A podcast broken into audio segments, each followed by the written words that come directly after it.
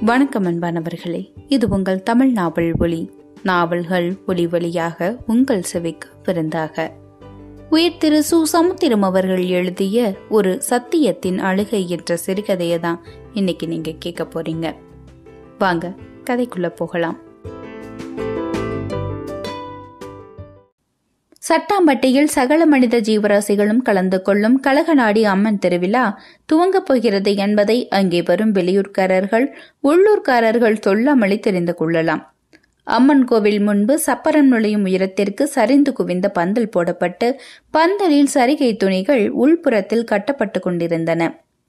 இந்த கோலாகலங்களை ரசித்துக் கொண்டே ராமசாமி தேவரும் மாயாண்டி நாடாரும் கோயிலுக்கு சுற்று தள்ளி இருந்த பூவரச மரத்தூணில் சாய்ந்து கொண்டே சுவாரஸ்யமாக பேசிக் கொண்டிருந்தார்கள். இருவருக்கும் முப்பத்தைந்து வயது இருக்கலாம். தேவன் நாடாரிடம் சிலம்பாட்டத்துல ஒரு வீச்சு ஒரு குத்துன்னு மாறி மாறி வந்தாதான் எதிரி அடங்குவான் என்று சொல்லிக் கொண்டிருக்கும் போதே ஒரு டீ கடையில் இருந்து மொத்தமாக வந்த நான்கைந்து சர்வஜாதி தலைவர்களில் நாடார் தலைவர் பெரியசாமி நாடார் உங்க வீராப்பெல்லாம் எங்கதான்? காலனிக்கார பசங்க கிட்ட பழிக்காது என்றார். உடனே இருவரும் பேசுவதற்கிருந்த இடைவேளையில் தேவர் தலைவர் சின்னதாமை தேவர் புகுந்து விளக்கினார். பின்ன என்னப்பா? உங்க ரெண்டு பேத்தோட வீரம் பட்டி தொட்டி பதினாலுக்கும் தெரியும். நீங்க ஆடாத சிலம்பா அடிக்காத ஆளா? அப்படி இருந்தும் இந்த காலனிக்கார பயலுவ திருவிழா நடத்த விட மாட்டோம்னு சொன்னா உங்களை பொம்பளையா நினைக்கிறானுங்க தானே அர்த்தம்? என்றார். தேவர் சொன்னதை கவனிச்சிங்களாப்பா? இந்த அரிச்சன பயல்களும் நம்ம கோயில் உற்சவத்துல கலந்துக்குவாங்களாம். அவங்க கோயிலுக்கும் சப்பரம் போகணுமா? இல்லைன்னா இல்லைன்னா என்னவா? என்றார் மாயாண்டி நாடார். இல்லைன்னா உங்க பெண்டு பிள்ளைக கழுத்துல தாலி இருக்காதுன்னு சொல்றானுங்க. அது மட்டுமா? நம்மள மட்டம் தட்டுறதுக்காகவே சப்பரத்தை மறிக்க போறானுங்களாம். போலீஸ்ல சொல்லலாம்னு நாடார் சொல்றாரு என்றார் உள்ளூர் பிள்ளைவாள். போலீஸ்ல சொல்றதுக்கு நம்ம என்ன பொட்ட பசங்களா? ராமசாமி நீயும் நானும் கம்பு எடுத்துட்டு சப்பரத்துக்கு முன்னால போவோம். தடுக்க வர பயலுவில அங்கேயே காவு கொடுக்கலாம் என்றார் மாயாண்டி நாடார். சட்டாம்பட்டி பெரிய கிராமம். மேல் ஜாதிக்காரர்கள் பகுதி பகுதியாக பறந்திருக்க காலனி மட்டும் ஊருக்கு சற்று தொலைவில் களற்று போடப்பட்ட காலனி போல் ஒதுங்கி இருந்தது ஆசாரி பகுதியில் சுடலை மாடனும் நாடார் பகுதியில் சங்கிலி கருப்பனும் தேவருக்கு மயான புத்திரனும் பிள்ளை பண்டாரங்களுக்கு பிள்ளையாரும் குல தெய்வதைகள் ஒவ்வொரு ஜாதியினரும் தத்தம் குல தெய்வத்திற்கு உற்சவம் நடத்துவதுண்டு. இவை போதாதென்று ஊருக்கு பொதுவாக கழகநாடி அம்மனும் முருகனும் பொது கோவில்கள். கழகநாடி அம்மன் விழா ஆடி மாதத்திலே ஐம்பெரும் விழாவாக நடக்கும். முதல் நாள் பிள்ளைகளும் பூக்கட்டி பண்டாரங்களும் சைவ பூஜை நடத்தி ஒரு உபன்யாசத்தை ஏற்பாடு செய்வார்கள். அடுத்த நாள் தேவர்கள் வில்லுப்பாட்டு அதற்கடுத்த நாள் நாடார்களின் கன்னியான் பிறகு ஆசாரிகள் விழா எடுப்பார்கள். இறுதி நாளில் சப்பரத்தில் கழகநாடி அம்மன் பவனி வர மேற்கூறிய ஒவ்வொரு கோயில் முன்னாலும் சப்பரம் நிற்க சம்பந்தப்பட்ட சாமி கோவிலில் கற்பூர ஆராதனை செய்யப்படும். கழகநாடி அம்மனின் அருள் வந்து ஆடும் சாமியாடி ஒவ்வொரு கோயில் முன்னாலும் ஓடிப்போய் ஆடுவார். ஆடிப்போய் ஐப்பசி முருகனுக்கு சைவ பூஜை நடக்கும். இதில் எல்லா ஜாதி இந்துக்களும் வரி கொடுத்து விழா எடுப்பார்கள். இது பரம்பரை பரம்பரையாக நடக்கும் பழக்கம். இந்த பரம்பரை பழக்கத்தை பரம்பரை பரம்பரையாக ஒதுக்கி வைக்கப்பட்டிருக்கும் காலணி ஆட்கள் மாற்ற நினைத்தார்கள். தாங்களும் கோவிலில் ஒரு நாள் விழா எடுக்க வேண்டும் என்று சாடை மாடையாக கேட்டு பின்னர் நேரடியாகவே கேட்டார்கள். இதற்கு முதலில் ஆதரவு கொடுத்த உள்ளூர் அரசியல்வாதிகள் பின்னர் மெஜாரிட்டி ஓட்டு இல்லாததால் அவர்களை கைவிட்டதோடு ஜாதி இந்துக்களோடு சேர்ந்து கொண்டார்கள்.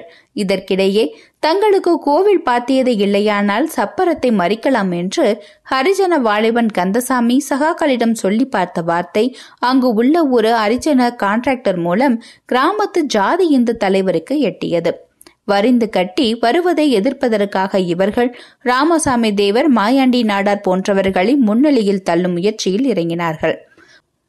கோவில் விழா துவங்கியது. இவர்கள் எதிர்பார்த்தது போல் எந்த காலனிவாசியும் கலாட்டாவுக்கு வரவில்லை. அத்தோடு வழக்கமாக தொலைவில் நின்று விழாவை ரசிக்கும் சைலண்ட் மெஜாரிட்டி அரிஜனங்களும் வரவில்லை. இறுதி நாள் விழா.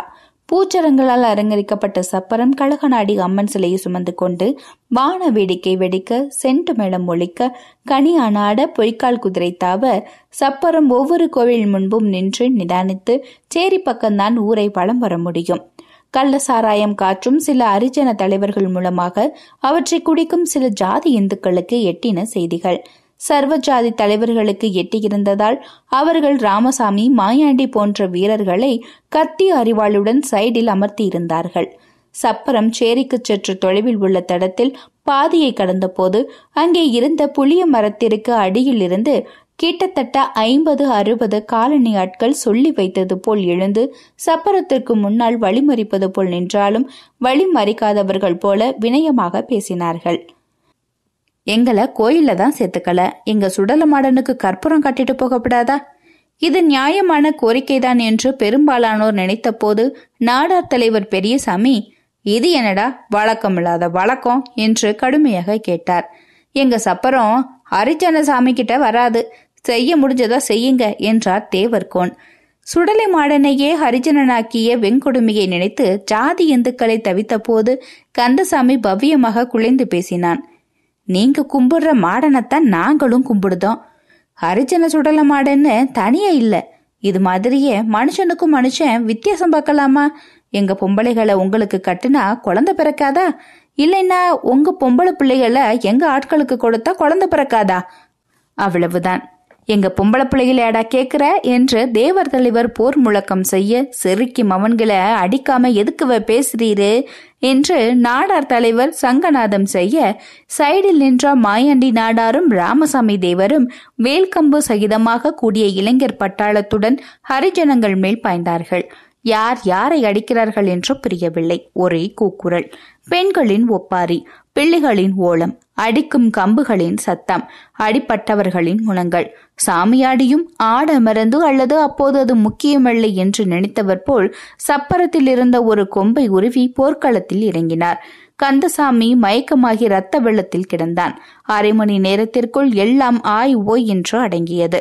கந்தசாமி ஆஸ்பத்திரிக்கு கொண்டு போகப்பட்டான். அங்கே பிரேத பரிசோதனை தான் நடந்தது. மறுநாள் போலீஸ் வந்தது. அதற்கு மறுநாள் மீண்டும் சகஜ நிலைமை திரும்பியது.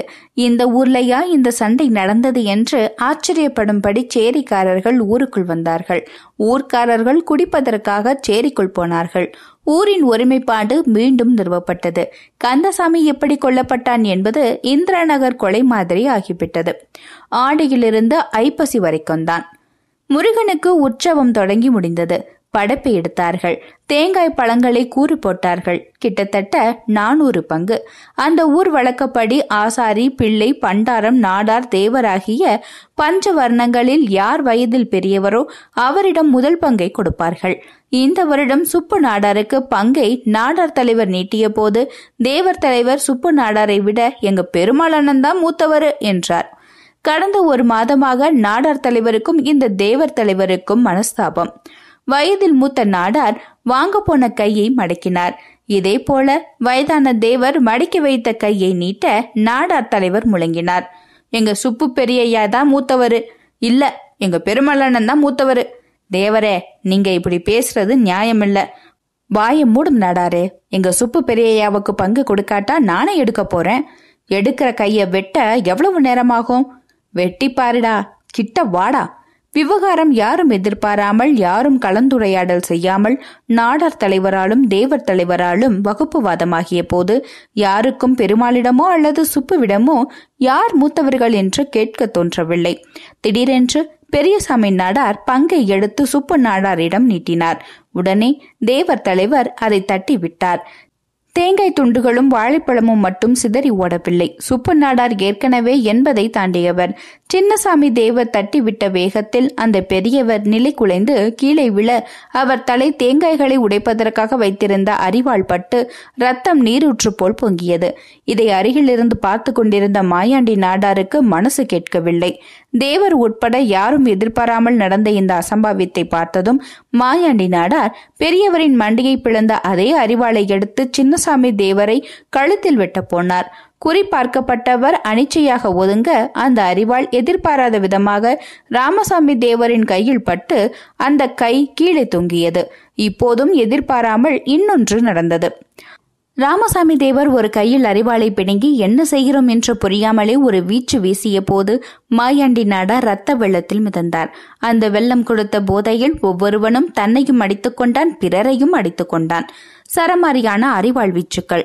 தெய்வ தரிசனத்திற்காக கூடிய மனிதனின் மிருகத்தனத்தை அங்கேதான் பார்க்க முடியும். முடிவில் நான்கு ஜாதி இந்து பெண்கள் கந்தசாமியின் மனைவியைப் போல ஆனார்கள்.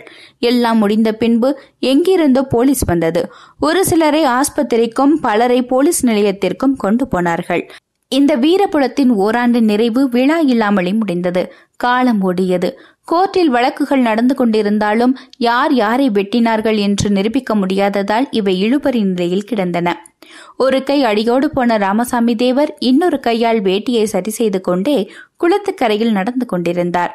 ஓராண்டு காலத்திற்கு முன்பு அதே இடத்தில் மாயாண்டி நாடாருடன் பேசிக் கொண்டிருந்த இனிய நட்பில் கசப்பை சுவைக்க இப்போ எதிர் திசையிலிருந்து ஒரு கண் போய் ஒரு தோள்பட்டை சரிந்து மாயாண்டி நாடார் நடந்து வந்து கொண்டிருந்தார். இருவரும் ஒருவரை ஒருவர் நெருங்கி விட்டார்கள். கழகத்திற்கு பிறகு இப்போதுதான் ஒருவரை ஒருவர் நேருக்கு நேராக தனிமையில் சந்திக்கிறார்கள். இருவர் கண்களிலும் நீர் சுரந்தது. ஒருவர் இன்னொருவரின் உணத்தை அனுதாபத்தோடு பார்த்தார்கள். ஆண்டாண்டு கால நட்பு பாசம் நேசம் அவர்களை நெக்குருக செய்தன. பத்தடி தாண்டியதும் இருவரும் ஒருவரை ஒருவர் திரும்பி பார்த்தபோது குளத்தில் குளித்து முடித்துவிட்டு காத்தாயி ஈரப்புடவையுடன் கரைக்கு வந்தாள். காத்தாயி கந்தசாமியின் மனைவி. அவர்கள் இருவராலும் விதவையாக்கப்பட்ட இளம் விதவை. காத்தாயி உறக்க கத்தினாள். அண்ணமாரே உங்க ரெண்டு பேரையும் தான் இங்க வாங்க. உங்க மேல எனக்கு கோபம் இல்ல இங்க வாங்க. இருவரும் வந்தார்கள். உங்களை நாடாரே தேவரேன்னு கூப்பிடாம அண்ணன்னு கூப்பிட்டதுக்கு அர்த்தம் தெரியுமா?